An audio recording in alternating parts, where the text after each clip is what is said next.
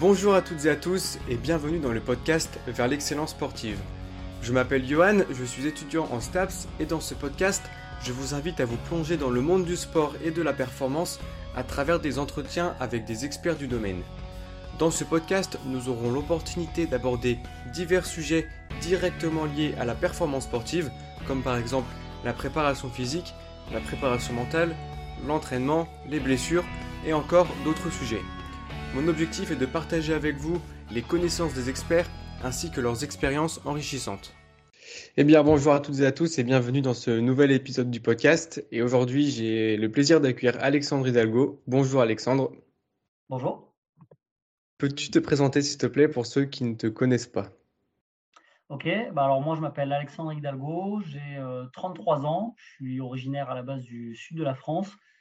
Euh, et là, actuellement, je vis sur Poitiers, parce que je travaille au Pôle France de tennis, avec le Pôle France U16. Euh, Est-ce que tu peux parler un peu de, ton parcours, ce qui t'a amené euh, vers le tennis, vers l'entraînement, la, préparation physique, etc. écoute, j'ai toujours été passionné de sport depuis tout petit. j'ai toujours, j'ai toujours adoré le tennis. Alors, je suis un pratiquant moyen, à niveau troisième série, donc pas, pas très fort, mais euh, c'est toujours le sport qui m'a guidé un peu en, fil rouge. Euh, après, j'ai fait d'autres sports, j'ai fait du, j'ai fait du hand, j'ai fait euh, du décathlon, là je fais du crossfit actuellement. Donc j'essaye vraiment de, pour ma pratique perso, de, varier. moi, à la base, j'ai un parcours universitaire, donc j'ai fait licence STAPS, entraînement sportif, et après j'ai fait master, préparation physique et réathlétisation à Montpellier pendant mon master, en fait, j'étais à Montpellier, Montpellier handball, où j'avais les moins de 14, donc je faisais mon stage à ce moment-là dans cette structure-là. après, j'ai basculé dans le football, où j'ai bossé pendant 4 ans au centre de formation d'Arles-Avignon, qui était un club à l'époque en, Ligue 2, avant que le club coule. en 2010, je vais pas dire de bêtises, en 2015, pardon, le club a, le club a un peu coulé. Donc en fait, j'ai postulé dans une société qui s'appelait à l'époque ESP Consulting sur Aix-en-Provence, où j'ai fait euh, 4 ans aussi. Et là, j'attaque ma cinquième année au Pôle France de tennis à Poitiers. Ok, c'est intéressant comme parcours. Tu as fait ton master à Montpellier. Euh, bah, moi, je, suis actuel, je fais, je fais le, même actuellement. Là, je suis en, je suis en première année de master. Euh, qu'est-ce que tu en as pensé du master par rapport à la licence que, que tu as faite? Est-ce que tu as vu une différence? Qu'est-ce que le master t'a apporté en, en plus? Je pense que si tu es un étudiant et que tu sais déjà ce que tu veux quand tu rentres en licence, en fait, le, parcours complet est très bien parce que ça te permet d'avoir tout ce qui est euh, tout ce qui est théorie sur la licence. En tout cas, moi, la, licence, j'ai vraiment beaucoup apprécié à Avignon parce que je trouvais qu'il y avait un niveau théorique euh, très intéressant, tout ce qui est anatomie, physiologie, cardio. par contre, c'était quand même assez assez théorique, pas très orienté dans ce que je voulais faire. Mais comme j'avais la vision dès le départ, euh, la vision à long terme, en fait, je me suis dit, bah, écoute, c'est juste une base que tu vas avoir. Et, hum, et, après, le master, en fait, c'était beaucoup plus orienté sur ce que je voulais faire, donc de la prépa physique. Hum, donc, en fait, hum, avec tous les intervenants qu'il y avait à Montpellier, ça a permis d'utiliser les ressources que j'avais appris en licence pour les appliquer un peu plus, euh, toujours en théorie, mais déjà plus orienté en pratique sur, euh, bah, sur la prépa physique, la réathlétisation. Il y avait de la prépa mentale, c'était vachement intéressant. Et tu l'as fait tout la licence euh, Tu l'as pas faite à Montpellier? Non, j'ai fait Avignon, parce qu'à Montpellier, je m'étais un peu renseigné. Moi, à la base, je, suis d'Arles. Euh, donc Avignon, Montpellier, c'est à peu près la même distance. Euh, mais j'ai vu que Montpellier, c'était quand même, il y avait beaucoup d'étudiants, c'était beaucoup de QCM, c'était, les amphis étaient pleins. donc du coup, j'ai préféré faire ma licence à Avignon, parce que les, les amphis étaient quand même beaucoup plus restreints. On était vraiment des, promotions beaucoup plus, beaucoup, enfin, beaucoup plus. Ouais. Euh, donc on connaissait vraiment les profs, euh, ça permettait d'aller plus loin, je trouve. Après, il manquait, dès le départ, je savais qu'il manquerait ce côté euh, sportif de haut niveau que tu peux avoir à Montpellier, qui est une ville qui est extrêmement sportive par rapport à Avignon. Mais je trouve que les deux sont bien complétés. Moi, je ne regrette pas d'avoir fait ce, choix-là. Ok, très bien. Est-ce que tu peux parler un peu de, la façon dont tu travailles actuellement avec les, joueurs de tennis? Alors, pour te situer le contexte, donc moi, là, j'attaque ma cinquième année au, Pôle France. La première année, quand je suis arrivé, il n'y avait que six joueurs. C'était une structure qui était vraiment en, perte de vitesse parce que le président de la fédération de l'époque, en fait, croyait pas du tout au, Pôle France. Lui, il pensait que c'était un système qui était dépassé de regrouper les meilleurs joueurs. Lui, il préférait les voir s'entraîner directement dans leur club proche de chez eux. Bon, moi, je ne suis pas de cet avis-là, mais à l'époque, c'était ça. Donc, c'est une structure qui a, avec le changement de présidence, qui a repris de nouveau de l'attrait. Donc, je suis passé de 6 joueurs la première année à 7, puis 8, puis 10 l'année dernière, et là, j'ai 16 joueurs. Donc là, en fait, j'ai 16 joueurs à, temps plein, donc ils sont logés au Krebs euh, toute l'année. Ils font leur scolaire sur place. Ils ont environ euh, entre 2 et 3 heures de cours par jour en moyenne. Euh, et après, tout le reste de la journée est consacré à l'entraînement. Classiquement, soit ils ont école de 8 à 11, soit de 13 à 16, selon les jours. Et s'ils ont école de 8 à 11, bah, en général, on les prend de 11h à 12h30 et on les reprend l'après-midi. et les jours où ils ont école à 13h, on fait un 8h30, 8h, 11h, 11h30. Donc, il y a 3 heures, un bloc de 3 heures d'entraînement le matin. Ils vont à l'école et on les reprend l'après-midi. Donc, ils ont quasiment tout le temps deux entraînements par jour. Par contre, ce n'est pas toujours de tennis ou de physique. On essaie de varier un maximum en fonction de, l'objectif. Mais voilà. Donc, euh, comme je te disais, moi, j'ai 16 joueurs. Euh, je, suis à temps, je suis à temps plein qu'avec eux. Euh, on essaie de faire un maximum de groupes. Donc, on a quand même des, sessions qui sont identifiées euh, collectives, comme les sports collectifs, par exemple, ou des sports annexes. Par contre, après, tout le reste du temps, moi, j'essaie d'individualiser où ils sont entre, euh, allez, entre 2 et, et 4 joueurs maximum. Et du coup, tu es sur, euh, uniquement sur la préparation physique ou tu as des parties en entraînement classique de tennis? Moi, en fait, ma mission principale au Pôle France, c'est la prépa physique, la réathlétisation des blessés dans le cadre de la réathlétisation, c'est moi qui reprends la partie tennis au début, les premières semaines. Euh, et après, j'ai les déplacements en tournoi aussi qui prennent euh, entre 70 et 85 jours par an en moyenne. C'est entre 9 et 13 semaines par an. Donc ça paraît pas énorme, mais en fait, mis bout à bout, ça fait des semaines euh, qui sont très chargées. Et tu es tout seul à gérer la préparation physique ou tu as d'autres prépas qui sont à tes côtés pour, pour, bah, pour t'aider? Parce que quand il y a beaucoup de joueurs, en général, euh, comme tu en as parlé tout à l'heure, mais pour individualiser, c'est moins pratique. Ouais, alors ce qu'on fait, c'est que jusqu'à l'année dernière, moi j'étais tout seul, parce qu'il y avait, euh, enfin jusqu'à il y a deux ans, pardon, j'étais tout seul parce qu'il y avait euh, qu'un pôle France masculin. Mais comme j'avais peu de joueurs, ça me permettait de faire en même temps les joueurs du pôle France et les stages nationaux, parce que toutes les semaines sur Poitiers, il y a des stages avec les meilleurs Français de 2010, 2011, 2012, et ainsi de suite. Donc moi, ça me permettait à l'époque d'avoir une vue d'ensemble sur tous les jeunes de France, parce qu'ils étaient tous regroupés sur Poitiers. Euh, l'année dernière, il y a eu un pôle France féminin qui s'est ouvert. Donc, il y a eu une collègue, euh, Morgane, qui a été recrutée à ce moment-là. Mais elle, elle ne gérait que les filles. Euh, moi, j'en avais 10, ça passait encore tout seul. Et là, comme j'en ai 16 cette année, en fait, elle, elle me file un coup de main sur des créneaux qui sont identifiés. Donc, j'ai un créneau chaque matin où elle me décharge de certains, de certains joueurs. Et j'ai également le, kiné, donc Corentin Ronjon, qui bosse au Krebs, qui, a aussi, qui est kiné du sport et qui m'accompagne aussi sur, euh, sur trois heures par semaine pour essayer de, de me décharger un petit peu. Et du coup, là, tu as, parlé du, du, Pôle France. Euh, je sais qu'il y a des joueurs qui s'entraînent aussi à la, à la Fédé. Est-ce que tu peux expliquer un peu la, différence entre ces deux, ces deux clubs, entre guillemets? Alors, euh, en fait, le Pôle France est inclus dans la Fédé. Je préfère, il y a, trois, on va dire, trois grands systèmes d'entraînement pour le tennis. Il y a donc le système fédéral avec, euh, bah, avec la fédération, donc euh, les pôles espoirs qu'on appelle maintenant les, les, CFE, les centres fédéraux d'entraînement. Après, il y a, donc ça c'est en gros jusqu'à 12 ans. Après, à 12 ans jusqu'à 16 ans, les meilleurs sont pris en pôle France, donc à Poitiers. Et quand ils ont 16 ans, s'ils ont suffisamment progressé et eu, de bons résultats, ils enchaînent à Roland Garros. Voilà, ça, c'est la filière qui est fédérale. Il y a une deuxième filière qui est plutôt euh, type académie, parce qu'il y a beaucoup d'académies qui se sont créées sur les dix dernières années. Donc, euh, ceux qui connaissent un peu le tennis, il y a Mouratoglou, il y a la All-In, euh, il y a Elite Center, enfin, il y a beaucoup de, beaucoup de structures qui existent. Donc, ça, c'est une deuxième voie. il y a une troisième voie, c'est directement dans le privé. Des parents qui ont les moyens de payer un entraîneur en privé, un préparateur physique, peuvent aussi bah, faire le choix de dire moi, le système fédéral ne me plaît pas, les académies, ça ne me plaît pas, bah, du coup, je, je paye mon propre coach. Voilà, ça, c'est les trois systèmes qui existent en France globalement. Et donc, toi, tu travailles dans la Fédé, du coup? Oui, alors moi avant que j'étais euh, sur Ex, en fait, euh, donc j'étais salarié d'une entreprise et ils me mettaient à disposition à peu près à mi-temps dans la ligue, la ligue PACA de tennis. Donc j'avais déjà un pied dans le système fédéral et on bossait également avec des, académies privées. Il y avait une académie sur Aix, le Country Club, et une académie à, Marignane qui s'appelait la Sud Tennis Academy. Donc euh, j'ai connu aussi un petit peu le système, le système d'académie.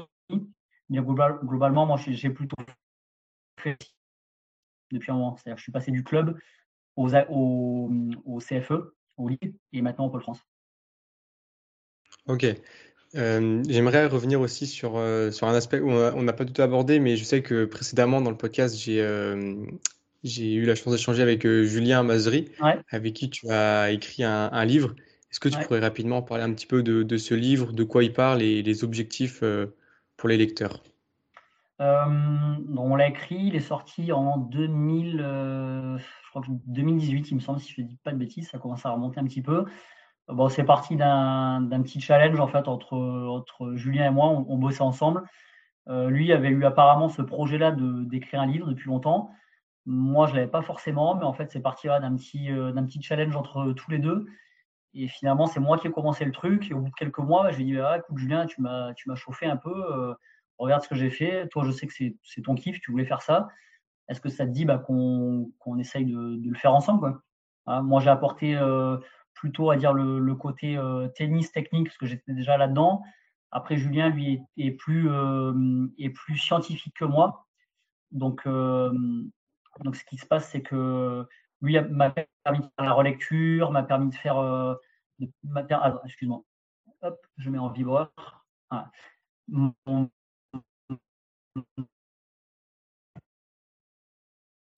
Attends, laisse-moi juste une seconde, je coupe WhatsApp parce que ça va complètement. Pardon. Euh, lui m'a plutôt permis de faire tout ce qui est euh, côté relecture, côté scientifique, parce que lui aime beaucoup ça. Je sens que c'est vraiment son truc à lui. Donc du coup, il m'a bien, il m'a bien aidé par rapport à ça. Donc en fait, on s'est complété, donc c'était parfait. Ok. Et du coup, le, bon, le livre, du coup, c'est un livre sur la prépa physique en tennis. Est-ce que tu peux juste, s'il y en a qui jamais qui sont intéressés par la préparation physique dans le tennis, on sait qu'on peut beaucoup c'est des, livres. Est-ce que toi, tu aurais d'autres euh, d'autres stratégies, on va dire, pour euh, perfectionner ses, connaissances euh, et puis s'améliorer dans, ce domaine-là qui est quand même assez complexe, il y a plein de choses à prendre en compte alors, donc, juste pour compléter par rapport au livre, nous, on a voulu vraiment que ça soit très simple et, très compréhensible. donc, pour certains, ça va paraître peut-être trop simple, mais on voulait que ça soit accessible à tout le monde. Ça faisait longtemps qu'il n'y avait aucun livre qui était sorti sur ce sujet-là. Donc on s'est dit, écoute, euh, l'idée serait de, l'idée serait de, de faire quelque chose d'assez simple, d'assez synthétique pour que tout le monde puisse comprendre. Euh, et après, on a euh, cherché un petit peu à se dire, ok, ça doit rester simple, mais ça doit être, un peu plus fouillé quand même. Donc on y a inclus des, références scientifiques, on allait chercher des publications, on essaie de faire un, travail quand même scientifique pour que ça soit plus que juste voilà, des choses de base, euh, des choses de base. Voilà. Ok, c'est vrai que c'est. C'est vrai que d'un côté, il, a, il, a, il est assez global, mais il y a comme, je pense, pas mal de, de billes. On peut s'inspirer de, de pas mal de choses. Parce que moi, je l'ai acheté euh, quand j'ai, je travaille dans, dans, la prépa physique, dans le tennis aussi. Et c'est vrai qu'il y a pas mal de billes. Donc, euh, voilà, pour ceux qui sont intéressés, ça peut être une, une bonne idée. Et donc, d'autres stratégies pour, euh, pour se perfectionner dans la préparation physique? Est-ce que tu en euh, aurais à nous fournir? Alors, moi, ce que, je, ce que je pense, en fait, c'est que. Hum, attends, j'éteins mon téléphone. Hop, nickel, on sera tranquille. Hum, en fait, moi, j'aime toujours avoir une vision qui soit très. une vision d'ensemble. Donc, en fait, tu auras le côté lecture euh, de livres, tu auras le côté pour le côté, on va dire, plutôt scientifique, avec des publications scientifiques. Après, moi, j'aime bien aussi le côté terrain, c'est-à-dire aller directement, euh, bah, si tu es euh, fan de, tennis, aller directement dans les académies, euh, venir dans la fédération. Nous, on est un pôle qui est complètement ouvert. Donc, ce qui peut. Attends, est-ce que tu te. Je fais une petite parenthèse, tu connais en informatique ou pas? Moi? Pas, Un petit peu, mais pas, pas énorme. Ah, voilà, désactiver toutes les. Je suis vraiment désolé. En fait, on a un groupe WhatsApp avec tous les résultats des joueurs. Et en fait, dès qu'on a un, message, en fait, on va être dérangé. Prochain message, en fait, je le mets en, silencieux, désolé. Euh, Pas de souci. désolé. Euh, ouais, en fait, moi, je sais que j'aime bien euh, avoir une vision d'ensemble, comme je te disais, et d'être, d'aller se déplacer, d'aller discuter avec les gens. Parce qu'en fait, finalement, sur les discussions, tu peux apprendre énormément de choses sur, sur bah, la façon de travailler, sur les petites, les petits ressentis qu'ont les coachs en termes d'expérience. Moi, je me sers beaucoup euh, de mon manager, Jean-Marc, qui a beaucoup d'expérience, Jean-Marc Dubosc, qui lui a bossé avec des joueurs pros. je me sers de mes collègues du CNE qui, eux, ont des joueurs pro adultes toutes les semaines. Donc, en fait, ces choses-là vont te permettre d'avoir des petits points de repère par rapport au niveau ou par rapport au niveau que tu veux entraîner, en fait. Parce que si tu as la formation, dans une formation, donc on va dire classiquement jusqu'au U16, tu n'auras pas la même, euh, pas la même façon de travailler qu'avec des adultes. Donc, tu vois, l'idée, c'est de dire, moi, je suis plutôt centré sur des, adolescents. Je vais essayer de me rapprocher de spécialistes de, l'adolescence, comme par exemple Sébastien Rattel, qui n'est pas forcément que spécialiste tennis, mais qui, lui, s'y connaît extrêmement bien sur les, adolescents ou les enfants. Tu vois, tu peux avoir euh, toutes ces choses, euh, tous ces, tous ces spécialistes-là qui vont te permettre vraiment de te donner des billes par rapport à ça et de faire gagner du temps. Parce que souvent, quand on débute, on peut faire des erreurs et, et en fait, c'est pas que ça va te griller dans ton métier, mais plus vite tu apprends et moins t'en fais, mieux c'est quand même. Ok, bah, très intéressant. J'aimerais aborder un peu les, tests en préparation physique. Est-ce que tu pourrais parler un peu de la manière dont toi tu, tu appréhendes des tests? Est-ce que tu les fais juste en début de saison? Est-ce que tu en fais plusieurs fois? Est-ce que tu en fais déjà aussi? Est-ce que tu pourrais nous expliquer un peu euh, la manière dont tu utilises euh, cet outil? Alors, nous, on fait les tests entre deux et trois fois par an. Mais à titre personnel, en fait, je me, détache un petit peu des tests. Quand j'ai commencé, ma carrière, on va dire, de, prépa physique, en fait, j'étais extrêmement centré sur les tests et je faisais toute ma planification par rapport à ça. Et je pense que j'occultais un petit peu le, côté euh, terrain et performance en fait, je me rends compte que, que les années passant, les tests sont un bon indicateur pour te montrer où est ton joueur. Mais finalement, un joueur qui, moi, tu vois, j'ai des exemples de joueurs que j'ai cette année, qui sur les tests physiques sont pas très bons, par exemple sur des tests de déplacement, des tests de vitesse, et qui finalement sur le terrain touchent toutes les balles. Ils sont sur toutes les balles, ils ne sont jamais pris de vitesse.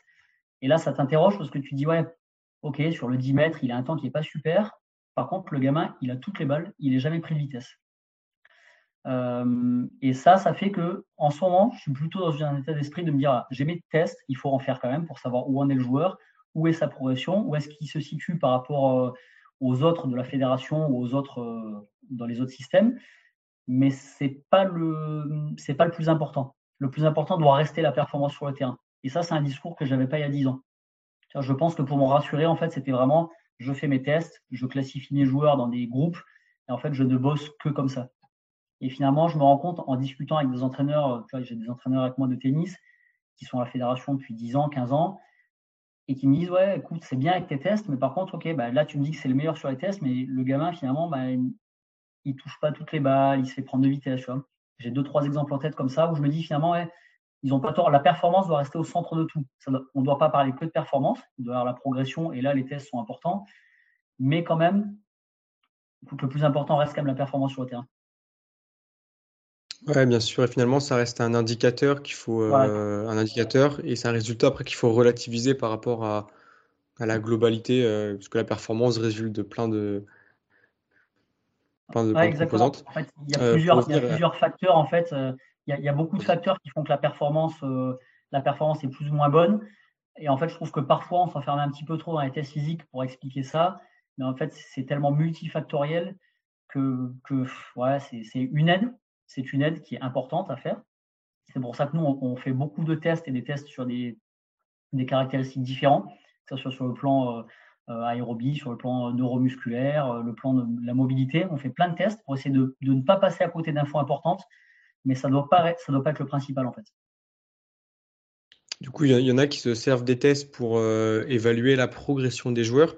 Est-ce que tu mets d'autres stratégies en place Je ne sais pas, un suivi ou quelque chose de ce style pour, euh, pour suivre la progression des joueurs et de dire, OK, là, je sais qu'ils progressent, ou là, je sais qu'ils stagnent, ou ah non, là, ils régressent. Est-ce que tu as des stratégies comme ça pour, euh, pour évaluer cette progression? En fait, nous, ce qu'on fait, c'est qu'on se réunit avec les coachs. Bon, on se réunit tous les jours, bien sûr, et on fait des, des, grandes réunions plusieurs fois par mois, et dont une très grande au début de chaque trimestre, où chacun expose ses arguments. En fait, moi, j'expose le côté ben, test physique et ce que je vois moi euh, sur le, le, côté entraînement physique. Les entraîneurs, eux, m'exposent ce qu'ils ont vu sur les derniers tournois. En fait, nous, on fait un mix de tout ça et on a créé une sorte de, système un peu de code couleur euh, où, on donne les objectifs à chaque joueur. Moi, j'ai une programmation qui est énorme, en fait. Et pour chaque joueur, on, classe les joueurs par code couleur avec objectif prioritaire, objectif classique et, tout va bien, rien à signaler. Et en fonction bah, de ce que me rapportent les coachs et de moi, ce que je rapporte, on essaie de faire un mix entre les deux. On essaie vraiment de croiser le maximum d'infos entre les données médicales, les données plutôt de prépa physique et les données plutôt de tennis. Et après chaque réunion, on, prévoit donc un, on prévoit notre plan d'entraînement sur trois mois, qui est bien sûr réajustable en fonction des, circonstances, mais on, fait un plan d'entraînement sur trois mois, mais en prenant toutes les informations en, compte. Je trouve qu'avant, et moi le premier, on était beaucoup sur le côté bah, physique d'un côté, tennis de l'autre, et qu'on ne croisait pas suffisamment les infos. Et là, je trouve qu'il y a vraiment une synergie depuis quelques temps où on gagne en efficacité. Ouais, c'est là où la communication entre euh, les prépas, les entraîneurs et, et, tout le, et tout le staff, elle est très, très, très importante finalement. Ouais, exactement. Exactement. Donc, moi, en fait, je sers un peu d'interface. Mon rôle a évolué, c'est-à-dire que les trois premières années, et encore un petit peu les dernières, j'étais vraiment dire, les mains dans le cambouis euh, tout le temps sur des séances du matin au soir. Mon rôle a un peu changé. J'ai tellement de joueurs maintenant qu'en fait, il faut, il faut que j'arrive à déléguer. Donc, ce qui se passe, en fait, c'est que j'ai pris un petit peu de hauteur cette année où c'est moi qui euh, planifie toutes les séances. C'est moi qui crée les contenus globalement. Mais après, je m'appuie bah, sur Morgane, ma collègue, sur euh, Corentin Lequinet et sur mes collègues de tennis qui m'aident aussi à faire des séances de prépa physique au moins je suis sûr qu'à la fin de chaque semaine, les joueurs, ils ont eu tous les contenus dont ils ont eu besoin. Mais par contre, ça ne sera pas forcément moi qui, qui mettrai ces contenus en place sur le terrain. Je suis sûr que 90% des contenus par joueur sont passés à chaque semaine. Par contre, ça, mon rôle a évolué. C'est plus moi qui fais 90% euh, des séances. Moi, j'en fais peut-être plus que 50%. C'est-à-dire que je passe autant de temps sur le terrain qu'avant, quasiment.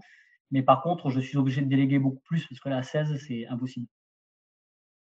Et pour revenir à, la progression d'une séance à l'autre ou d'une semaine, d'un mois à l'autre, ça, dépend si on est sur du court terme ou du, moyen terme. Euh, comment tu évalues la, progression? Et ça, ça va m'amener à une question que, je vais te poser aussi. Je la pose en même temps. Euh, si par exemple tu as un cycle, je prends un exemple concret, si tu as un cycle de, vitesse avec un joueur, est-ce que pendant ce cycle, tu vas euh, utiliser les mêmes exercices et où tu vas augmenter progressivement euh, l'intensité ou le volume, ou alors tu vas mettre différents exercices et du coup tu euh, tu pourras pas voir, tu pourras pas augmenter progressivement des, des, répétitions, des séries, etc. Alors nous, ce qui se passe, c'est qu'on se base pas du tout, nous pour le pôle France de Poitiers, sur des cycles. C'est-à-dire qu'on fait pas des cycles, par exemple, de trois semaines de vitesse, trois semaines d'aérobie. On part vraiment sur un développement à long terme. C'est-à-dire qu'on se dit vraiment, le joueur, on va vraiment essayer de lui développer toutes les qualités physiques pour qu'il ait un niveau, bien sûr en fonction de, son style de jeu, ça ne sera pas totalement les mêmes, mais pour qu'il ait un niveau minimum dans chaque qualité physique.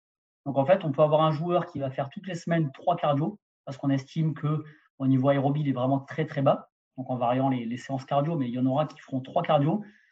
Par contre, il y a des joueurs de la même année d'âge qui, eux, vont en faire qu'un seul, parce qu'on estime que ça suffit, et par contre, eux, ils vont faire trois séances, par exemple, de pied-vitesse. On a vraiment 16 programmes qui sont totalement différents en fonction, euh, encore une fois, de ce code couleur. Si tu es dans le vert, pour, euh, je vais prendre un exemple sur la qualité euh, neuromusculaire, on va en faire qu'une séance. Si tu es en orange, par exemple, sur la qualité plutôt de souplesse et de mobilité, on va te faire au moins deux séances, deux à trois séances. Et si tu es dans le rouge, par exemple au niveau aérobie, tu vas faire trois à quatre séances minimum par semaine. On essaie vraiment d'individualiser au maximum et pas se dire dans le foot, je faisais ça. Hein. Dans le foot, je faisais un cycle de vitesse de trois semaines, un cycle de vitesse de, trois semaines, et ainsi de suite. En fait, ce qui se passe dans le tennis, c'est que c'est un sport où tu as tellement de déplacements, où ça change tellement les semaines, que tu ne peux pas te dire, ah, je vais partir sur quatre semaines de vitesse, parce qu'en fait, des cycles de quatre semaines d'entraînement d'affilée, tu en auras un ou deux grands max dans l'année. En fait, le tennis, euh, c'est globalement, c'est euh, je m'entraîne une à deux semaines, je pars une à trois semaines en tournoi. on a réussi à faire trois sessions par an de 3 à 5 semaines où il n'y a pas de compétition majeure. Par contre, après, hormis ces 12 euh, à 15 semaines dans l'année, en fait, euh, toute l'année, les joueurs ils partent en tournoi. Donc finalement, c'est euh, toute l'année, on est obligé de faire comme s'ils étaient là. Et quand ils sont en tournoi, en fait, ils continuent à bosser en, physique comme s'ils ne jouaient pas. Je ne sais pas si, je suis arrivé à, être assez clair par rapport à ça. Si, si, finalement, s'il fallait résumer, tu, tu, travailles les qualités physiques en, globalité, tu les fais toutes sur tout un peu tout le temps, mais tu as différents curseurs et tu ajustes en fonction de, de leurs besoins, quoi. Exactement. Voilà. Dans une période de développement, nous, on a, on a appelé ça des périodes de développement. Sur les périodes de développement, bien sûr qu'on va remettre l'accent un petit peu sur tout de façon plus importante.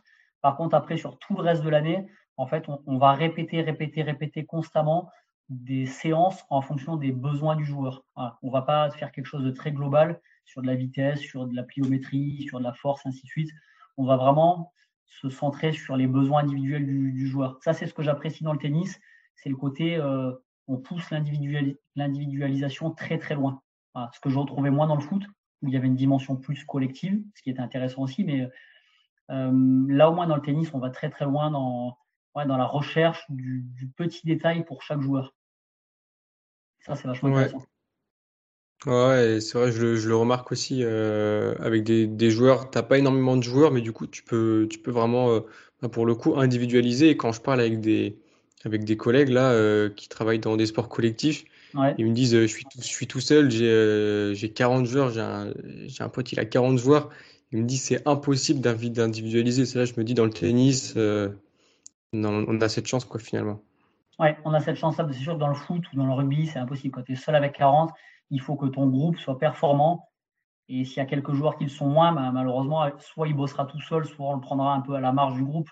Mais dans le tennis, c'est quand même beaucoup plus facile nous, voilà, on essaie vraiment de voir la partie tennis, quels sont ses besoins, la partie physique, quels sont ses besoins, la partie plutôt médicale, quels sont ses besoins, et on prend énormément en compte aussi l'âge de croissance maintenant. Est-ce qu'on a des joueurs qui ont une croissance avancée? Est-ce qu'ils sont en pleine période de croissance? Ou est-ce qu'ils ont passé cette période un petit peu, euh, critique? Donc en fait, ça fait un énorme mix de tout ça. Donc ça demande beaucoup, beaucoup de travail en, amont. Par contre, quand tout ça s'est réglé, quand ça prend une, semaine de boulot, quand tout ça s'est réglé, après, on est sur des rails pour les trois prochains mois et, ça roule. Et du coup, là, tu parlais que de travailler toutes les qualités physiques euh, un, peu tout le temps. Et dans ça, du coup, c'est utile quand tu as bah, des joueurs du coup, de, de, niveau dans le pôle France. Et si on prend un autre contexte où on a des joueurs euh, un peu plus lambda, sans, sans, que ce soit péjoratif, qui ont euh, une, deux, une, deux, allez, trois séances par semaine, est-ce que tu aurais cette même approche? Ou alors là, tu pourrais te dire, non, je vais, je vais faire un cycle parce que je les ai allez, deux fois par semaine. Je veux développer telle qualité qui est, euh, qui, qui, est à développer, qui, est un peu, qui a des standards assez bas. Tu aurais la même approche ou des, des joueurs, euh, alors j'aime pas dire le mot lambda parce que c'est un peu péjoratif, mais des joueurs, euh, on va dire un, petit peu moins forts, mais je, vois ce que tu veux dire, des, des joueurs un petit peu moins forts. L'approche va être différente parce que s'ils sont moins forts, c'est-à-dire qu'ils auront très certainement des qualités physiques en moins, ou alors une ou deux qualités physiques en moins, ou techniques dans ce cas-là aussi. Euh, moi, l'idée, ça serait de se dire, ces joueurs-là, il faut que ça soit très spécifique directement. Il faut vraiment que aller dans le vif du sujet. Moi, si je retourne en club, que j'ai des joueurs une à deux fois par semaine, je ne vais pas m'amuser à faire comme ce que je fais là, beaucoup de travail fonctionnel, de rééquilibrage musculaire, tu vois, aller très loin dans les détails. Moi, je veux juste que mon jeune, il s'éclate, qu'il progresse et qu'il gagne des matchs. Ça sera vraiment le principal. Donc euh, oui, faire des choses un petit peu plus classiques, bosser un peu la vitesse, bosser un peu le, le versant aérobie, bosser, la souplesse, euh, toutes ces choses-là, en fait, ça sera euh, largement suffisant. Nous, ce qu'on veut, c'est que des joueurs qui soient qui s'entraînent moins ou qui sont un peu moins forts, qui se blessent pas et qui progressent, c'est déjà très très bien. Donc oui, l'approche sera, sera différente. Ouais, donc c'est plus, ça se, ça se justifie plus entre guillemets de, de faire un cycle sur une, deux qualités physiques pour être pour véritablement espérer développer cette qualité, quoi. Ouais, bien sûr, bien sûr. Oui, parce que si, tu les as, moi, c'est simple, je les ai, oh, je les, je les ai deux fois par jour sur six jours par semaine. Donc, tu vois, je les ai entre, si je résume, entre 8 et 8 et 12 fois par semaine. Là, tu peux vraiment prendre le temps de faire beaucoup de séances sur, un même thème ou varier. tu, peux, essayer d'ajuster tes séances comme tu veux. Donc, tu vois, ça, c'est facile pour moi. Là, maintenant, j'ai des conditions de travail qui me permettent de bosser comme je veux, autant structurellement que dans l'organisation. C'est sûr que si je reviens en club, que j'ai des gens euh, deux fois par semaine, je vais lui faire des séances directement sur le terrain ou de renforcement musculaire, des choses, euh, on va dire, plus classiques, mais qui seront tout aussi efficaces pour euh, ce joueur-là. Ouais, tout, tout, à fait d'accord. J'aimerais aborder un thème un peu plus spécifique qui est la, la, force au tennis. C'est dans la préparation physique, on parle, on parle beaucoup de force, on pense souvent à la, à la force maximale. Est-ce que déjà, selon toi, travailler euh, avec des hautes charges à haute intensité et travailler la, force max, est-ce que pour toi c'est utile pour un tennisman? Euh, Tout va dépendre déjà de l'âge. C'est-à-dire si je prends le, circuit, euh, la partie plutôt fédérale, en fait, ça va être, moi sur ma partie qui me concerne, on va énormément prendre en compte le pic de croissance. Parce que moi, pour une même année d'âge, j'ai des joueurs qui peuvent faire 1m85 et 75 kg pour les plus développés et qui ont déjà passé leur pic de croissance depuis un an et demi, voire deux ans. Eux, par contre, on peut déjà être sur des séances de force max, euh, euh, de, contraste de charge, de pliométrie un petit peu lourde.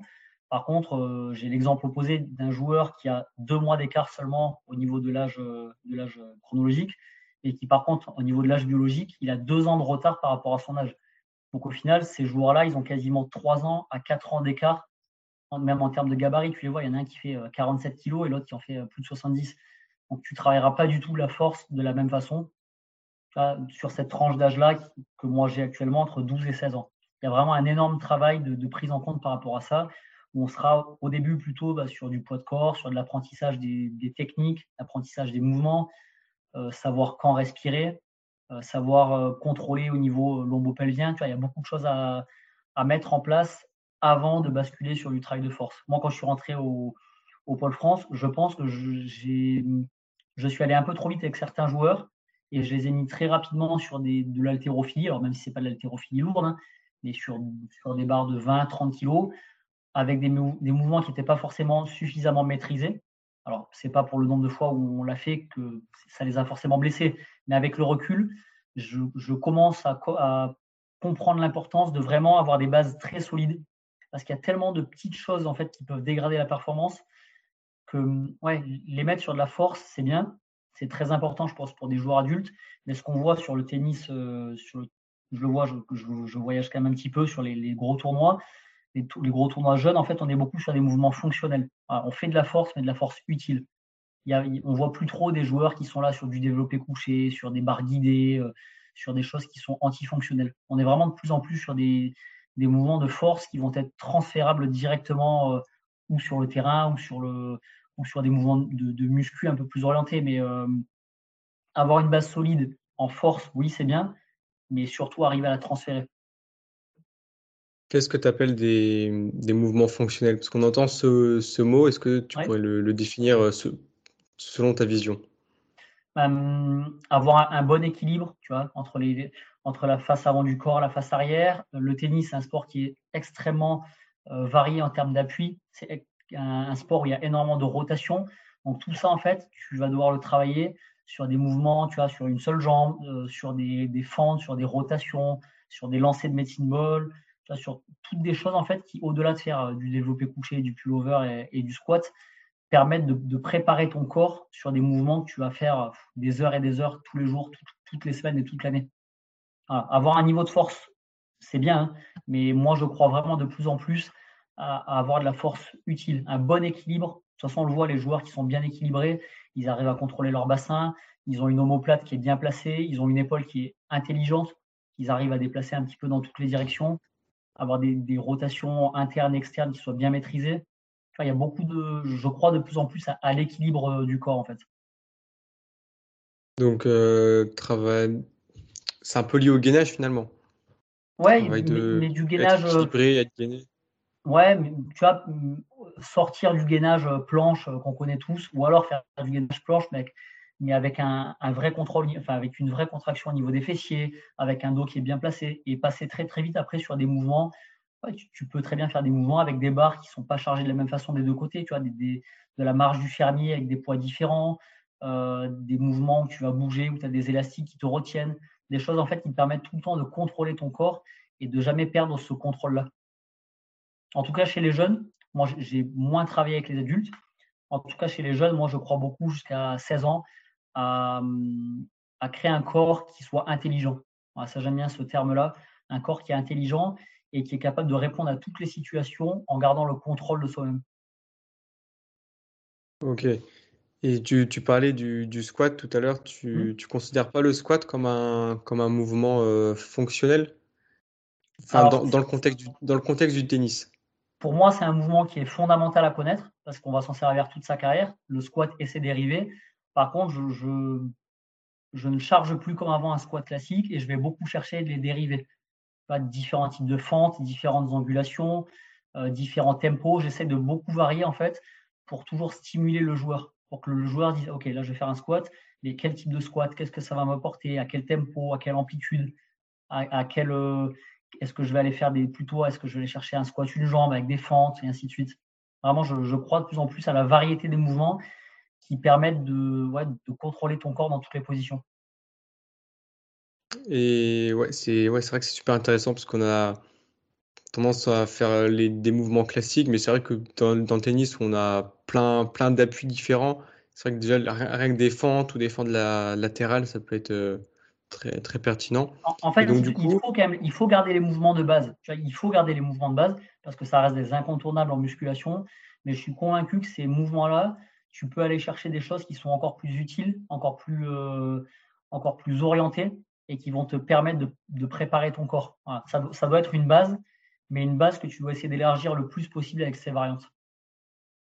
Et ce, ce, genre de mouvements, tu les utilises dans, dans quel contexte? Dans un contexte de, d'exercice de, de, force, de, d'hypertrophie, de, de, renforcement, entre, entre guillemets euh, C'est quoi, quoi l'objectif quand tu fais cet exercice euh, Alors, hypertrophie, j'en fais assez peu, finalement, parce que j'ai des U16 et on n'est pas encore vraiment à l'âge où l'hypertrophie va, va, va, compter, on va dire, et va être efficace. J'essaie vraiment de le faire pour. Euh, en fait, nous, on, on, est beaucoup dans la démarche fonctionnelle hein, en ce moment, la fédération. La démarche fonctionnelle, c'est essayer de maximiser le temps des joueurs sur le terrain. C'est-à-dire que quand je suis, arrivé au Pôle France, on, développe, on était vraiment très centré sur le développement des qualités physiques. Par contre, euh, il y avait, je trouve, à mon goût, trop de temps d'arrêt. Et je m'inclus dedans parce que j'étais, j'étais là sur les premières années. Et je trouve qu'il y avait des, blessures qui arrivaient un petit peu trop fréquemment et qui, empêchaient de Depuis quelques mois maintenant, deux, trois ans, on a un petit peu, on a un taux de pratique des joueurs qui est beaucoup plus élevé. Là, tu vois, à part forcément quand ils sont adolescents, c'est une période qui est à risque, il y aura forcément tout le temps des blessures. Ça, c'est inévitable. Mais si tu vois, nous, sur 16 joueurs, depuis la reprise, depuis août, on a eu deux blessures qui dépassent la semaine d'arrêt.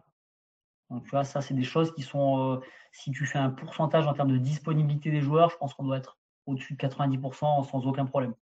Et ça, c'est vraiment important parce que finalement, tu peux développer les qualités physiques d'un joueur, super.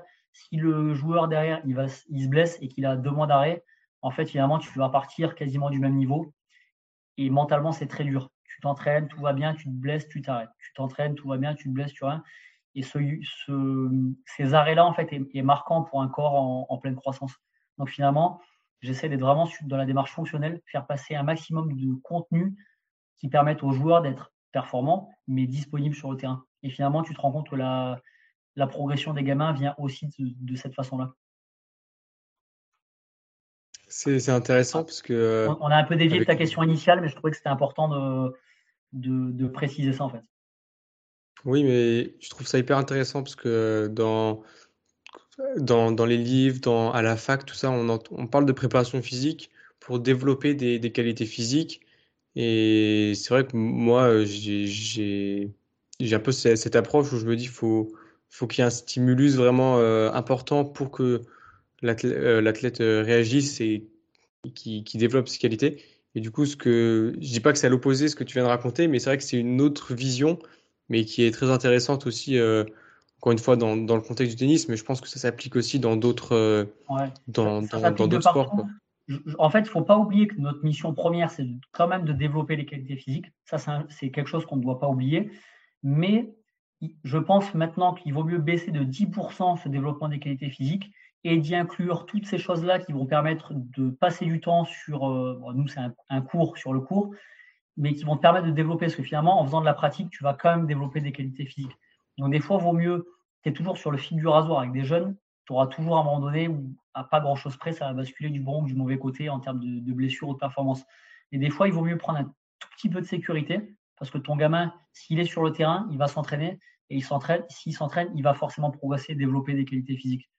Donc là, je, suis revenu un petit peu de, ça où avant, bah, j'étais vraiment fixé sur mon objectif développement des qualités physiques. mais ça me faisait perdre du temps de pratique aux joueurs. Est-ce que pour, euh, pour aider un peu à, à, imaginer tout ça, à, avoir de manière concrète, est-ce que tu pourrais donner un exemple, euh, un exemple d'exercice par exemple fonctionnel que, comme tu l'appelles, et avec euh, l'objectif, tu vois, et la manière dont, dont tu vas le mettre en place avec les joueurs? Ouais, alors pour te situer au-delà d'expliquer un, un, ou deux exercices, je vais te situer la, la démarche globale. En fait, nous, toutes les 6 à 8 semaines, on a créé une batterie, de, on a créé une batterie avec 11 mouvements fonctionnels. Donc, il peut y avoir des, des overhead squats, il peut y avoir des fentes, euh, il peut y avoir un contrôle euh, au niveau des omoplates quand tu es allongé au sol, bras tendu. Euh, il y a le bridge inversé avec une balle qui est tenue au niveau du psoas pour voir un petit peu si tu arrives à tenir ton bassin.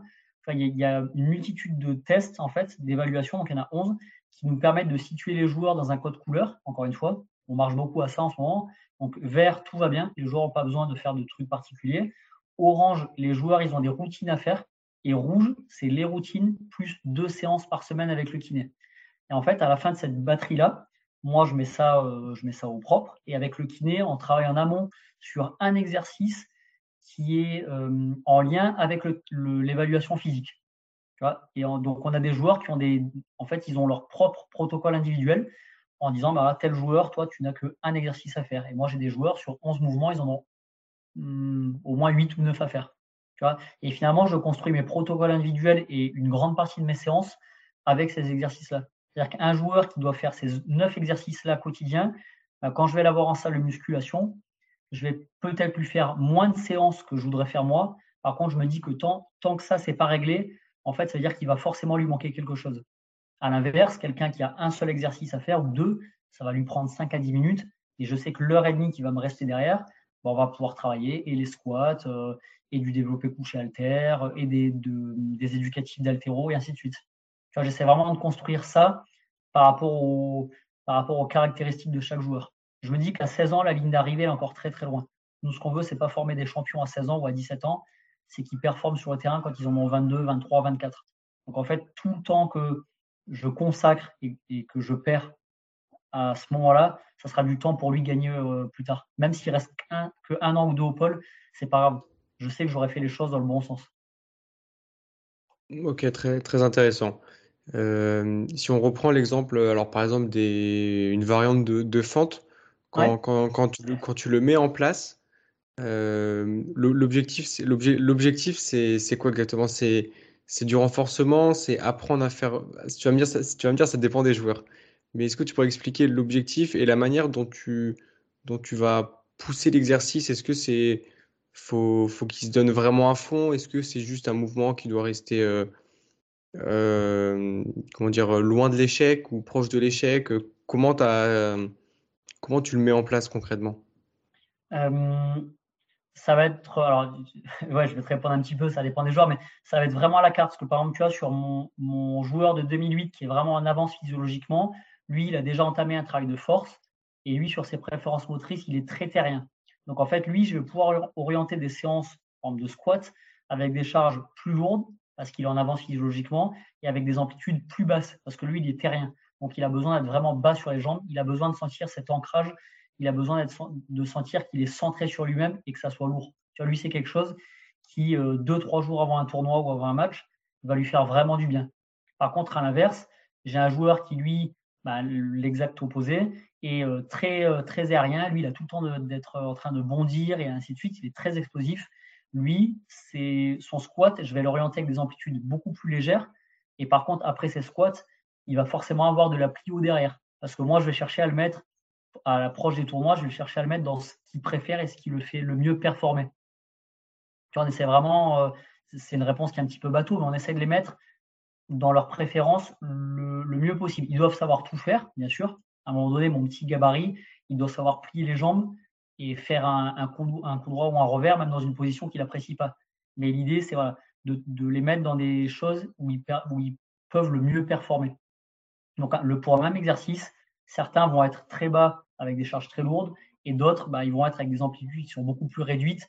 Et je vais aller chercher ces gains-là plutôt sur de la pliométrie derrière, sur du transfert. Ok, Ça marche très hyper intéressant. Comment tu arrives à savoir s'ils sont euh, plus terriens ou plus euh, aériens? Tu le vois directement sur le terrain ou il y a des tests qui peuvent être mis en place? Alors, nous, on a une société qui vient deux fois par an, une société qui est basée en Suisse qui s'appelle Volo d'Alen. Euh, mais Ouais, il y a, je il y voilà, il y a d'autres sociétés qui le font aussi. Euh, nous, actuellement, on travaille plutôt avec eux. Ils viennent deux fois par an et, euh, et ils, viennent en fait, et ils prennent chaque joueur, ils nous donnent une cartographie du joueur. Voilà, dans quelle position ils se sentent le mieux et, ainsi, et des indications comme ça. Et après, nous, la plupart du temps, on le retrouve sur le terrain. Et ça nous permet d'individualiser, par exemple, un type de service ou un type de lancer de balle ou alors une position euh, sur, sur un coup droit ou un revers. Et moi, en prépa physique, ça me permet d'individualiser ben, est-ce que c'est plutôt des exercices qui doivent être rapprochés d'eux, qui soient sur eux, sur euh, tout ce qui est euh, l'avant du corps? Est-ce que c'est plutôt tout ce qui est en, se grandissant sur la chaîne postérieure avec des rebonds? En fait, ça me donne encore une fois, ça ne me. Comment dire Je ne prends pas que ça en compte, mais ça me donne quelques informations en plus. C'est toujours pareil. J'essaye moi toujours de chercher le maximum d'infos et après je fais mon tri et ma sauce à moi en me disant ça c'est pertinent et ça ça ne l'est pas quand on est prépa physique, il ne faut pas avoir peur de, d'aller chercher les infos et de prendre ce dont on croit le plus, je pense. Ouais, c'est, hyper intéressant. J'aimerais rapidement revenir sur euh, un élément dont j'avais parlé tout, tout à l'heure. Ouais.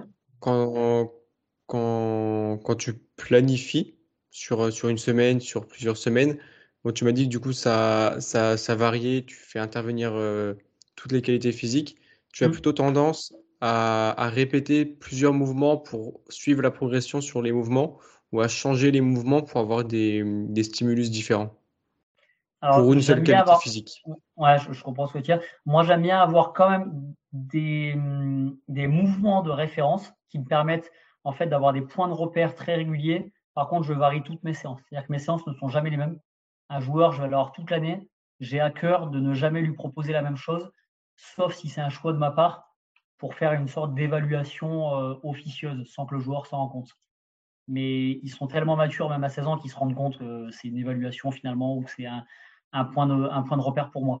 Mais j'ai vraiment à cœur de me dire, si pour tel joueur, j'ai ce thème-là de travail sur 2, 3, 4 semaines, parce qu'on veut faire un, un zoom là-dessus ou un focus là-dessus, j'ai à cœur de ne pas lui proposer la même séance, mais de rester dans le thème, mais en variant un petit peu. Et si j'ai quelques mouvements dont j'ai besoin, je vais les remettre, mais ça me servira un petit peu de, de point de repère.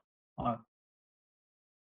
Et du coup, sur, euh, sur ces quatre semaines, Ouais. comment tu sais, comment tu sais si, si tu as réussi à développer ta qualité physique si t'as pas les, euh, si alors, si t'as pas appliqué une surcharge progressive euh, sur des mouvements que tu as, que tu répétés dans le temps? Ouais, tu, en fait, c'est que tu vas varier les séances un petit peu avec, euh, avec un petit peu de charge en plus. En fait, tu peux très bien te dire, j'ai une séance qui me sert un petit peu de, référence en début de mes quatre semaines. Je vais essayer de, placer des petits mouvements intermédiaires dans les semaines du milieu, tu vois, pour avoir un, point de repère par rapport à ça. Et, éventuellement, si tu veux refaire la même séance quatre semaines après, tu vas avoir un, un avant-après. Mais en fait, encore une fois, quand tu reviens à la spécificité du tennis, tu as quasiment jamais quatre semaines sur place. Autant dans le foot, bah, tu sais que tu as ton match le samedi et que ça se répète comme ça toute l'année. Autant dans le tennis, quand tu les as deux semaines d'affilée en, saison pleine, c'est le grand max. On les a jamais plus, à part sur mes trois périodes de développement. Et pendant les périodes de développement, tu es obligé de remettre beaucoup l'accent sur euh, le côté aérobie, le côté renforcement et ainsi de suite. Donc finalement, tu n'as pas non plus le temps de faire un, un cycle euh, très identifié. Donc finalement, tu es obligé de faire toujours un petit peu comme si c'était une séance d'évaluation, mais avec le temps qui passe. Tu vois, tu, c'est, dur de te dire, je vais faire euh, ce mouvement-là sur 2, 3, 4 semaines, parce que tu l'auras jamais 2, 3, 4 semaines. Ça n'existe pas, ça. Ok.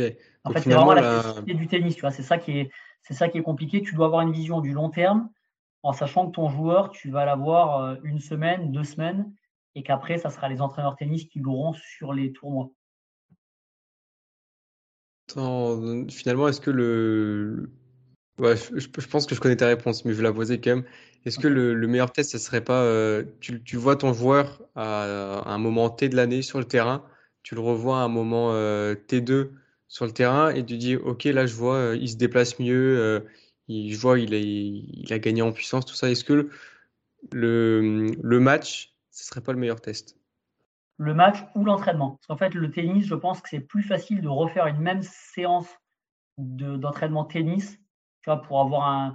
En fait, je, pense qu'on peut se servir des séances tennis pour jauger des progrès physiques. Parce que l'entraîneur tennis, il va avoir son joueur tous les jours, 2h30, 3h. Donc, en fait, c'est assez facile de se prendre 10 minutes, un quart d'heure pour faire une, situation donnée et la refaire quelques semaines après. Par rapport à nous en prépa physique, où il faut développer euh, la vitesse, la souplesse, l'aérobie, les déplacements, l'explosivité. il y a tellement de choses à, travailler que c'est compliqué en un temps qui est plus court.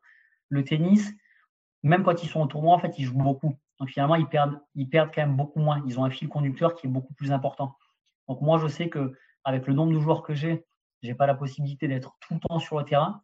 Par contre, je suis très attentif aux séances de tennis quand j'y suis, parce que ça me permet effectivement de, voir les progrès, mais dans le jeu. C'est pour ça que je te disais en tout début d'interview que je me base beaucoup maintenant sur ce que je vois sur le terrain. Alors peut-être c'est via les contraintes du métier, mais euh, je sais qu'avec les, les entraîneurs de tennis, on peut identifier des situations au panier qui soient très, euh, qui soient très cadrées, très structurées, et ça nous permet de faire un comparatif avant-après. En sachant que les joueurs, chaque joueur, alors sur le plan cardio, ils s'entraînent avec une ceinture H10, un cardio-fréquence mètre, à toutes les séances, que ce soit tennis et physique. Donc ça déjà, sur ce plan-là, ça nous permet d'avoir euh, un comparatif et ils donnent leur RPE après chaque session d'entraînement aussi. Donc sur le plan aussi euh, difficulté d'entraînement, on a des, données objectives. Et tu les as éduqués sur les RPE, euh, du coup, mmh. relativement tôt pour qu'ils savent percevoir vraiment leur, leur effort? Ouais, alors la première année, ils, ont des, des, ils donnent des scores qui sont un petit peu incohérents, forcément. Mmh, Une séance qui, objectivement, devrait être à 3 sur 10, ça peut leur arriver de dire 6 ou 7, mais ça fait partie aussi de la formation du jeune. Nous, on n'oublie jamais qu'on est là pour accompagner les jeunes tout au long du, de leur parcours de formation.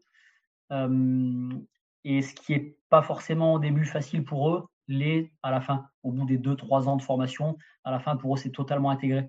Donc c'est ça aussi qui est super intéressant, c'est ce rôle un petit peu éducatif qu'on a au début, parce que ça permet d'avoir euh, ouais, une progression. On, a des jeunes qui arrivent, c'est des enfants, ils ressortent, c'est pas des adultes, mais presque. en fait, on les a formés étape par étape avec des petites, euh, des petites choses comme ça. Bah oui, dans, dans, tous les cas, euh, un entraîneur est, est, aussi un éducateur. Mmh, mais tu l'es un petit peu moins quand tu es sur du haut niveau à 21 ans que c'est des joueurs ah qui sont formés, et là, tu es plutôt un manager de la performance. Euh, nous, c'est vrai qu'entre 12 et 16 ans, euh, tu, fais autant d'éducation que d'entraînement.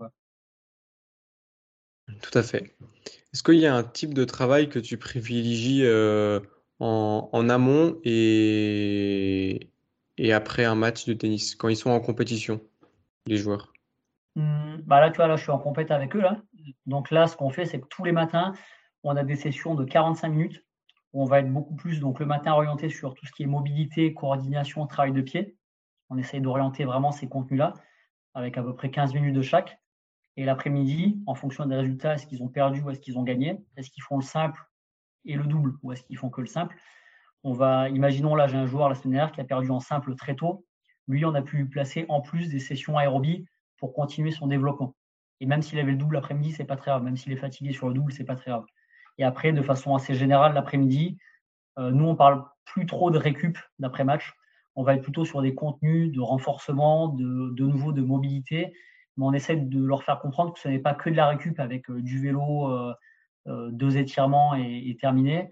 On est vraiment de nouveau sur des, séances de travail. Alors qui, bien sûr, sont plus light en fin de journée, mais qui vont être vraiment sur du rééquilibrage musculaire.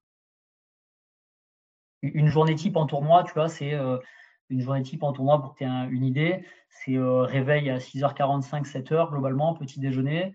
On va sur le site du tournoi. De 7h30 à 8h15, globalement, c'est moi qui les prends pour euh, bah, ces trois sessions que je t'ai dit, la mobilité, euh, coordination, pied-vitesse. Après, en général, ils ont un tennis qui dure une demi-heure, trois quarts d'heure. Puis, ils ont leur match. on mange. Et l'après-midi, on, les, on refait une mise en route, mais plus rapide pour le double. Ils font leur double. Et l'après-midi, voilà, j'ai leur j'ai ce côté-là, retour au calme, rééquilibrage musculaire euh, et renforcement. Ça, c'est une journée type, globalement, sur un tournoi qui se répète ben, chaque jour. Ok, très intéressant. Selon toi, qu'est-ce qu'un bon préparateur physique? euh, C'est quelqu'un qui est passionné, parce que c'est euh, un métier qui n'est pas facile, autant sur le plan professionnel que personnel. c'est alors après bien sûr tout dépend du, sport dans lequel on travaille et du niveau auquel on, intervient. Ça peut être beaucoup de déplacements ou ça peut être des séances jusqu'à tard le soir. c'est de l'adaptation permanente. C'est des voyages. Ça peut être selon le sport que tu fais, c'est des voyages constants, des, des heures d'avion, de déplacement, ainsi de suite. Donc ça, faut le savoir à l'avance. Donc faut aimer ça. Et un bon préparateur physique, il est passionné et il sait s'adapter, vraiment. On ne doit pas oublier qu'on est un support aux joueurs et aux entraîneurs. On n'est pas les décideurs. Les chefs de projet, c'est tout le temps l'entraîneur, entraîneur de foot, entraîneur de tennis, dans n'importe quel sport.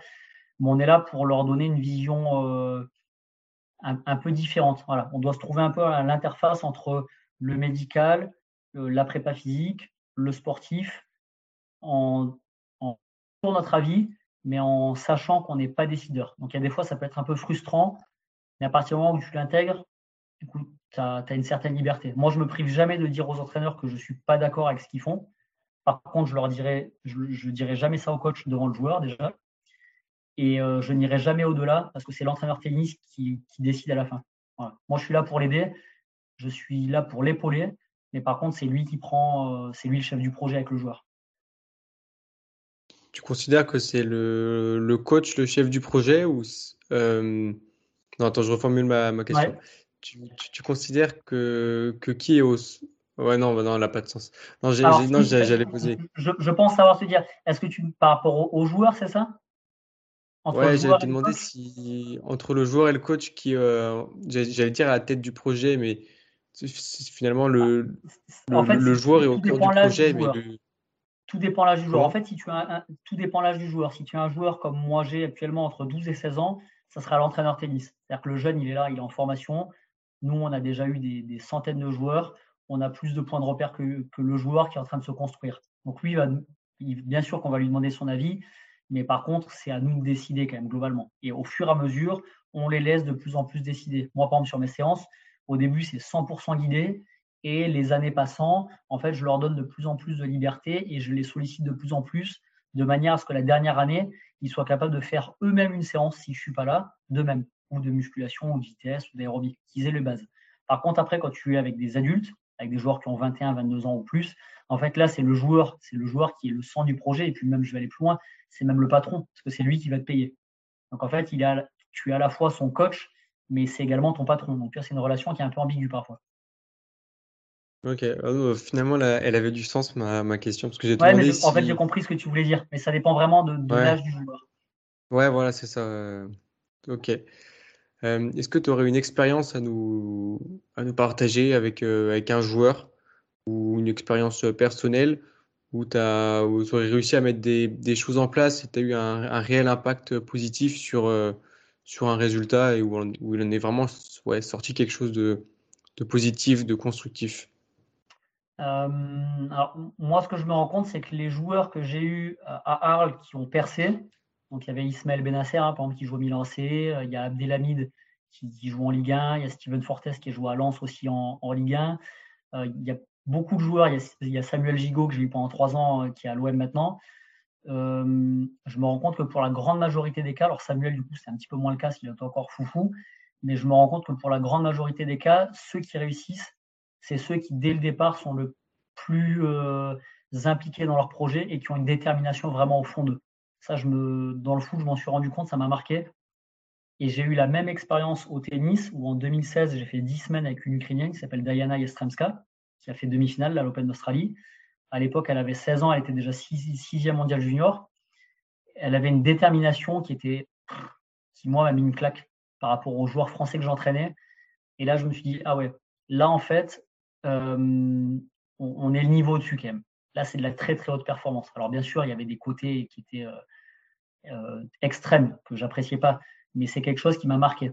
Et en fait, je, le retrouve aussi au tennis, où ceux qui ont un petit truc en plus que tu sens dès le départ, ça ne veut pas dire qu'ils vont y arriver, mais tu te rends compte qu'il y en a beaucoup qui ont ce point-là en commun. Tu vois, ces choses-là où les mecs sont déterminés, ils bossent de leur côté, il n'y a pas besoin de les pousser. Voilà. Globalement, c'est plutôt ça. Je ne sais pas si on peut moi, le meilleur compliment qu'on puisse me dire, que le joueur ait réussi ou pas, c'est merci, tu m'as apporté beaucoup de choses et même si je ne réussis pas dans ma vie sportive, je sais que tu m'auras appris des choses. Tu vois, j'ai un joueur qui m'a dit ça il y a deux ans, il ne savait pas du tout faire de vélo. C'est peut-être con, mais moi, je lui ai appris à faire du vélo. Il est sorti, il n'a pas été gardé au pôle. En fait, le gamin, il sait faire du vélo. Ça va lui servir toute sa vie. Donc, tu vois, au-delà du, côté sportif qui me plaît, bien sûr, euh, la caractéristique commune, c'est qu'ils étaient tous déterminés. Et moi, ce qui me fait le plus plaisir, c'est que quelqu'un me dise humainement, tu m'as apporté quelque chose. Parce que je pense que les mmh. mecs qui sont déterminés, que tu sois là ou pas, finalement, ils y arriveront. Par un moyen ou par un autre, finalement, bon, je suis pas sûr qu'on on peut accélérer leur progression, mais dans tous les cas, ils y arriveront. Quelqu'un qui est déterminé depuis son plus jeune âge, euh, il n'y a rien qui peut l'arrêter. C'est vrai, mais c'est vrai qu'on c'est assez rare, je trouve, de trouver un, sportif euh, euh, qui est où on voit vraiment cette détermination. Moi, je sais que j'ai certains joueurs, tu te dis, trouve qu'ils sont pas forcément très, très impliqués, ou alors faut être un peu par-dessus eux pour qu'ils fassent les choses, ce genre de choses. Tu dis c'est un peu dommage, bon, ça fait partie du jeu, tu essaies de les, de les éduquer et tout, mais parce que moi, personnellement, j'ai pas, j'ai pas entraîné suffisamment longtemps une personne pour me dire ah ouais, celle-ci, elle est vraiment déterminée. Quoi. Nous, tu vois, pour, pour un peu illustrer ce que tu dis, là, moi, actuellement, donc là, je suis en Afrique du Sud, là, pour, pour deux semaines et demie avec, avec les joueurs. On a une génération là qu'on amène, il y a cinq joueurs euh, sur les 5, il y en a 4 qui sont vraiment très très durs. Ils sont vraiment très très durs. Ils, te, tu es 24 heures sur 24 avec eux, 16 jours sur 7. Et dans leur structuration, ils sont très très loin du haut niveau. Ils oublient tout, tout le temps. Les bouteilles, le passeport, les balles, euh, les heures de rendez-vous. Tu passes un, temps fou à les éduquer. Donc ça ne veut pas dire qu'ils n'y arriveront pas. Hein. Mais par contre, tu, mmh, savoir, tu as un rôle d'éducateur qui fait que là, euh, tu as des générations qui sont plus faciles que d'autres. Ouais, mais globalement, si à la fin du, Pôle France, j'aurais pu aider au moins à, ce qu'ils se structurent dans leur vie quotidienne, ça sera déjà une victoire. Ça moi, ça me fera déjà plaisir. C'est clair. C'est le côté humain euh, très positif de, du ah, Bien sûr. Bien sûr, parce qu'on on, a un côté, euh, pour compléter ce que tu dis sur le côté humain du prépa, en fait, on a un côté qui, euh, qui est bien, c'est qu'on n'est pas en je vais pas dire en, confrontation directe, mais le coach tennis a un rôle un petit peu plus, euh, euh, tu vois, avec une certaine hiérarchie. Nous, globalement, les prépas physiques, très souvent, on est un petit peu plus jeunes, donc on, est un petit peu plus euh, proche des joueurs. On a ce côté dépassement de soi qui fait que même si tu n'y arrives pas, tu ne seras, pas, tu seras pas jugé de la même façon qu'un entraîneur de tennis. C'est un jugement qui est un petit peu différent. Donc en fait, on, on doit servir d'interface entre l'entraîneur tennis aussi et le joueur on doit forcément toujours être du côté du coach tennis, bien sûr, mais on doit être capable d'avoir un rôle un petit peu de modérateur pour les joueurs par rapport à ça. C'est vrai, tout à fait. Est-ce que tu aurais un mot de la fin pour euh, conclure le podcast ou évoquer quelque chose qu'on n'aurait pas encore euh, évoqué? Euh, Écoute, non, moi peut-être plus un, conseil. Encore une fois, c'est d'autant plus en, France, que j'ai la chance de, voyager pas mal à l'étranger, je me rends compte que ce n'est pas toujours le cas par rapport à nous. Euh, on a la chance d'avoir, nous, plein de structures en France, des structures de bon niveau, euh, mais ça, marche quand même beaucoup au réseau. Ça marche énormément au réseau. C'est pas comme dans des, pays anglo-saxons où tu as beaucoup plus euh, d'offres d'emploi, où, tu peux beaucoup plus postuler de façon un petit peu plus neutre qu'en France. Moi, le conseil que j'ai, que je m'en suis rendu compte, c'est vraiment euh, faites-vous un réseau énorme. Allez voir les structures, n'hésitez pas à demander. Au pire, on vous dit non, mais c'est pas très grave. Allez voir le pôle France de tennis, demandez au pôle France de rugby, rapprochez-vous des gens en fait qui, sont dans des grandes structures parce que déjà un, ça va faire prendre des bonnes habitudes et voir des façons de travailler qui sont très différentes, mais toujours basées sur du haut niveau. Et ça fait un, carnet d'adresses qui est important. Et ça, ça permet de, rebondir de, de, structure en structure.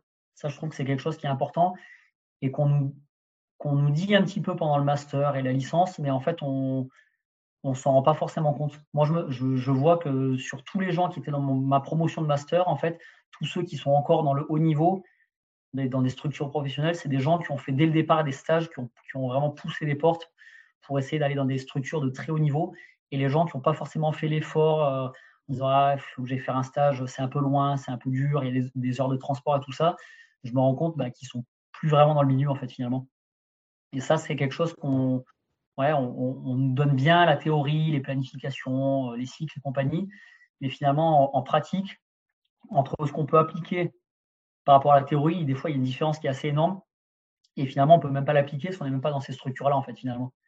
Donc l'idée, c'est de se dire, plus tôt on arrive à rentrer dans une grande structure, plus vite après c'est facile de, naviguer dans, ces, euh, dans ce haut niveau-là. Donc ça c'est peut-être le, petit conseil.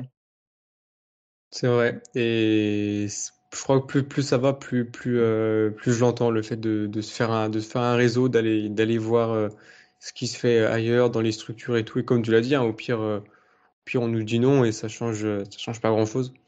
C'est pas grave, mais, il faut oser. Ah, il faut oser. Moi je sais, et je sais que je, je remercierai jamais assez Olivier Morelli, qui a été mon tuteur de stage en fait, euh, quand j'étais à Montpellier au handball. Et après, il m'a fait rentrer à Arlavignon au, au foot. En fait, c'est lui qui m'a mis le pied à l'étrier.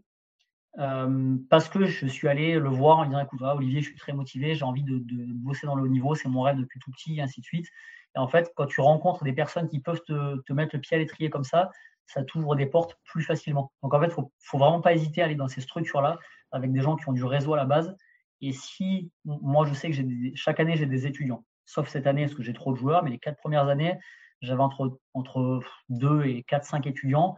Je sais que les, les personnes que j'ai eues, le jour où j'ai des postes qui s'ouvrent, je sais qu'ils peuvent me contacter et, et, si je peux les aider, je le ferai. Parce qu'ils sont identifiés, je les ai eus, je sais qu'ils sont sérieux, qu'ils sont motivés. Donc, il ne faut pas hésiter, voilà, faut pas penser que c'est inaccessible. Il faut vraiment euh, ouais, aller vers ces personnes-là. Ouais, et ouais, Olivier Morelli, il a, il a, il a beaucoup de. Enfin, il a un gros réseau, lui, il connaît plein, plein de choses, plein de monde. Donc, euh, voilà, alors là, je dis Olivier parce que c'était pour mon cas personnel, mais il y a plein de, il y a plein de prépas physiques qui sont comme ça, identifiés et établis dans des structures qui ont un, énorme réseau. Et si on montre à ces personnes-là qu'on est motivé et ainsi de suite, on va progresser, mais il aura toujours en tête, moi j'ai en tête des anciens étudiants qui, le jour où on doit recruter euh, quelqu'un dans, par exemple à la fédération ou dans une autre structure où je serai plus tard, en fait, je sais que je, pourrais compter sur eux éventuellement. Bien sûr, c'est vrai. Je te, ouais, je te rejoins à 100% euh, là-dessus. Euh, autre chose à rajouter ou un petit mot de la fin, un petit conseil euh, général pour conclure le podcast? Non, mais écoute, en, tout cas, c'est très gentil de m'avoir invité. Désolé pour les petits problèmes de, téléphone au début. Le, tennis, c'est toujours en train de fourmiller de messages et d'infos. Et merci de toi de faire ces podcasts-là, parce que c'est quand même très intéressant. Je sais que j'en ai écouté plusieurs de ce que tu as fait. C'est intéressant aussi d'entendre bah, leur façon de penser aux, invités. Et je trouve ça super bien que des gens qui sont motivés prennent le temps de faire ça sur, euh, bah, sur leur temps personnel. C'est pas tout le monde qui le fait. Et ça, je trouve que c'est des, bons signes. Des gens qui sont motivés, qui veulent progresser, qui veulent se créer justement ce, réseau-là. Il y a toujours des petites infos à prendre dans chaque, euh, dans chaque enregistrement comme ça, il y a toujours deux, trois petites infos à prendre qui sont intéressantes. Ouais, ouais, bah c'est un peu le but aussi que chacun aille piocher euh, ce qui, ce qui l'intéresse et tout, bah, ce podcast ou un autre. Hein, il y en a plein d'autres qui sont, très intéressants. Ouais, il y en a euh, beaucoup. Alors, des, fois, là, je parle pas du tout du tien, mais des fois, il y a des, chaînes où c'est un petit peu trop publicitaire pour se mettre en avant. Toi, justement, ce que, ce que j'apprécie, c'est que c'est vraiment une, discussion entre gens qui sont bah, passionnés et c'est ça qui est plutôt intéressant, en fait. C'est ça que j'aime bien. Donc c'est pour ça, désolé, ça a mis un petit peu de temps pour l'organiser, mais c'est vrai que parfois le, planning n'est pas forcément facile. Oui, bah, c'est les, les, aléas du podcast, il hein, n'y a, a, pas de souci. Mais écoute, euh, merci à toi d'être intervenu, d'avoir euh, répondu à, à, mes questions. J'espère que, que ça aura plu aux auditeurs, qu'ils auront pu du coup piocher euh, quelques, quelques informations. Donc un grand merci à toi. Et, qu'ils n'hésitent pas surtout à, s'ils veulent se rendre sur le, le centre de Poitiers, qu'ils n'hésitent pas à à me contacter si c'est possible. Il n'y a aucun problème. Ça serait grand plaisir d'accueillir euh, tous ceux qui sont motivés. Ok, bah c'est bon, bon à savoir. Est-ce que euh, les auditeurs peuvent te retrouver euh, quelque part? Bah, Sur LinkedIn, éventuellement. J'ai mon LinkedIn où ils peuvent me contacter là-dessus ou, par mail. Ou par mail, éventuellement, c'est a hidalgo, comme Alexandre Hidalgo, fft.fr. Donc, s'il y a des gens qui, qui ont besoin d'avoir des renseignements ou qui veulent tout simplement discuter ou venir sur Poitiers, il n'y a aucun problème. Ça sera avec grand plaisir. Ok. Bah, écoute, je vais mettre ça dans les liens de la description du podcast, comme ça pour, euh, pour les intéressés, euh, ils pourront te, contacter. Alexandre, merci. Et merci. Euh, puis bonne fin de journée à tout le monde et à la prochaine. Salut. Merci, merci, au revoir à tous. J'espère que cet épisode vous a plu. Si c'est le cas, je vous invite à vous abonner, partager l'épisode et laisser une évaluation au podcast. N'hésitez pas à me faire des retours en commentaire pour faire évoluer le podcast. Vous pouvez retrouver le podcast ainsi que l'invité euh, sur les réseaux avec les informations en description. Merci pour votre écoute et je vous dis à bientôt pour un nouvel épisode.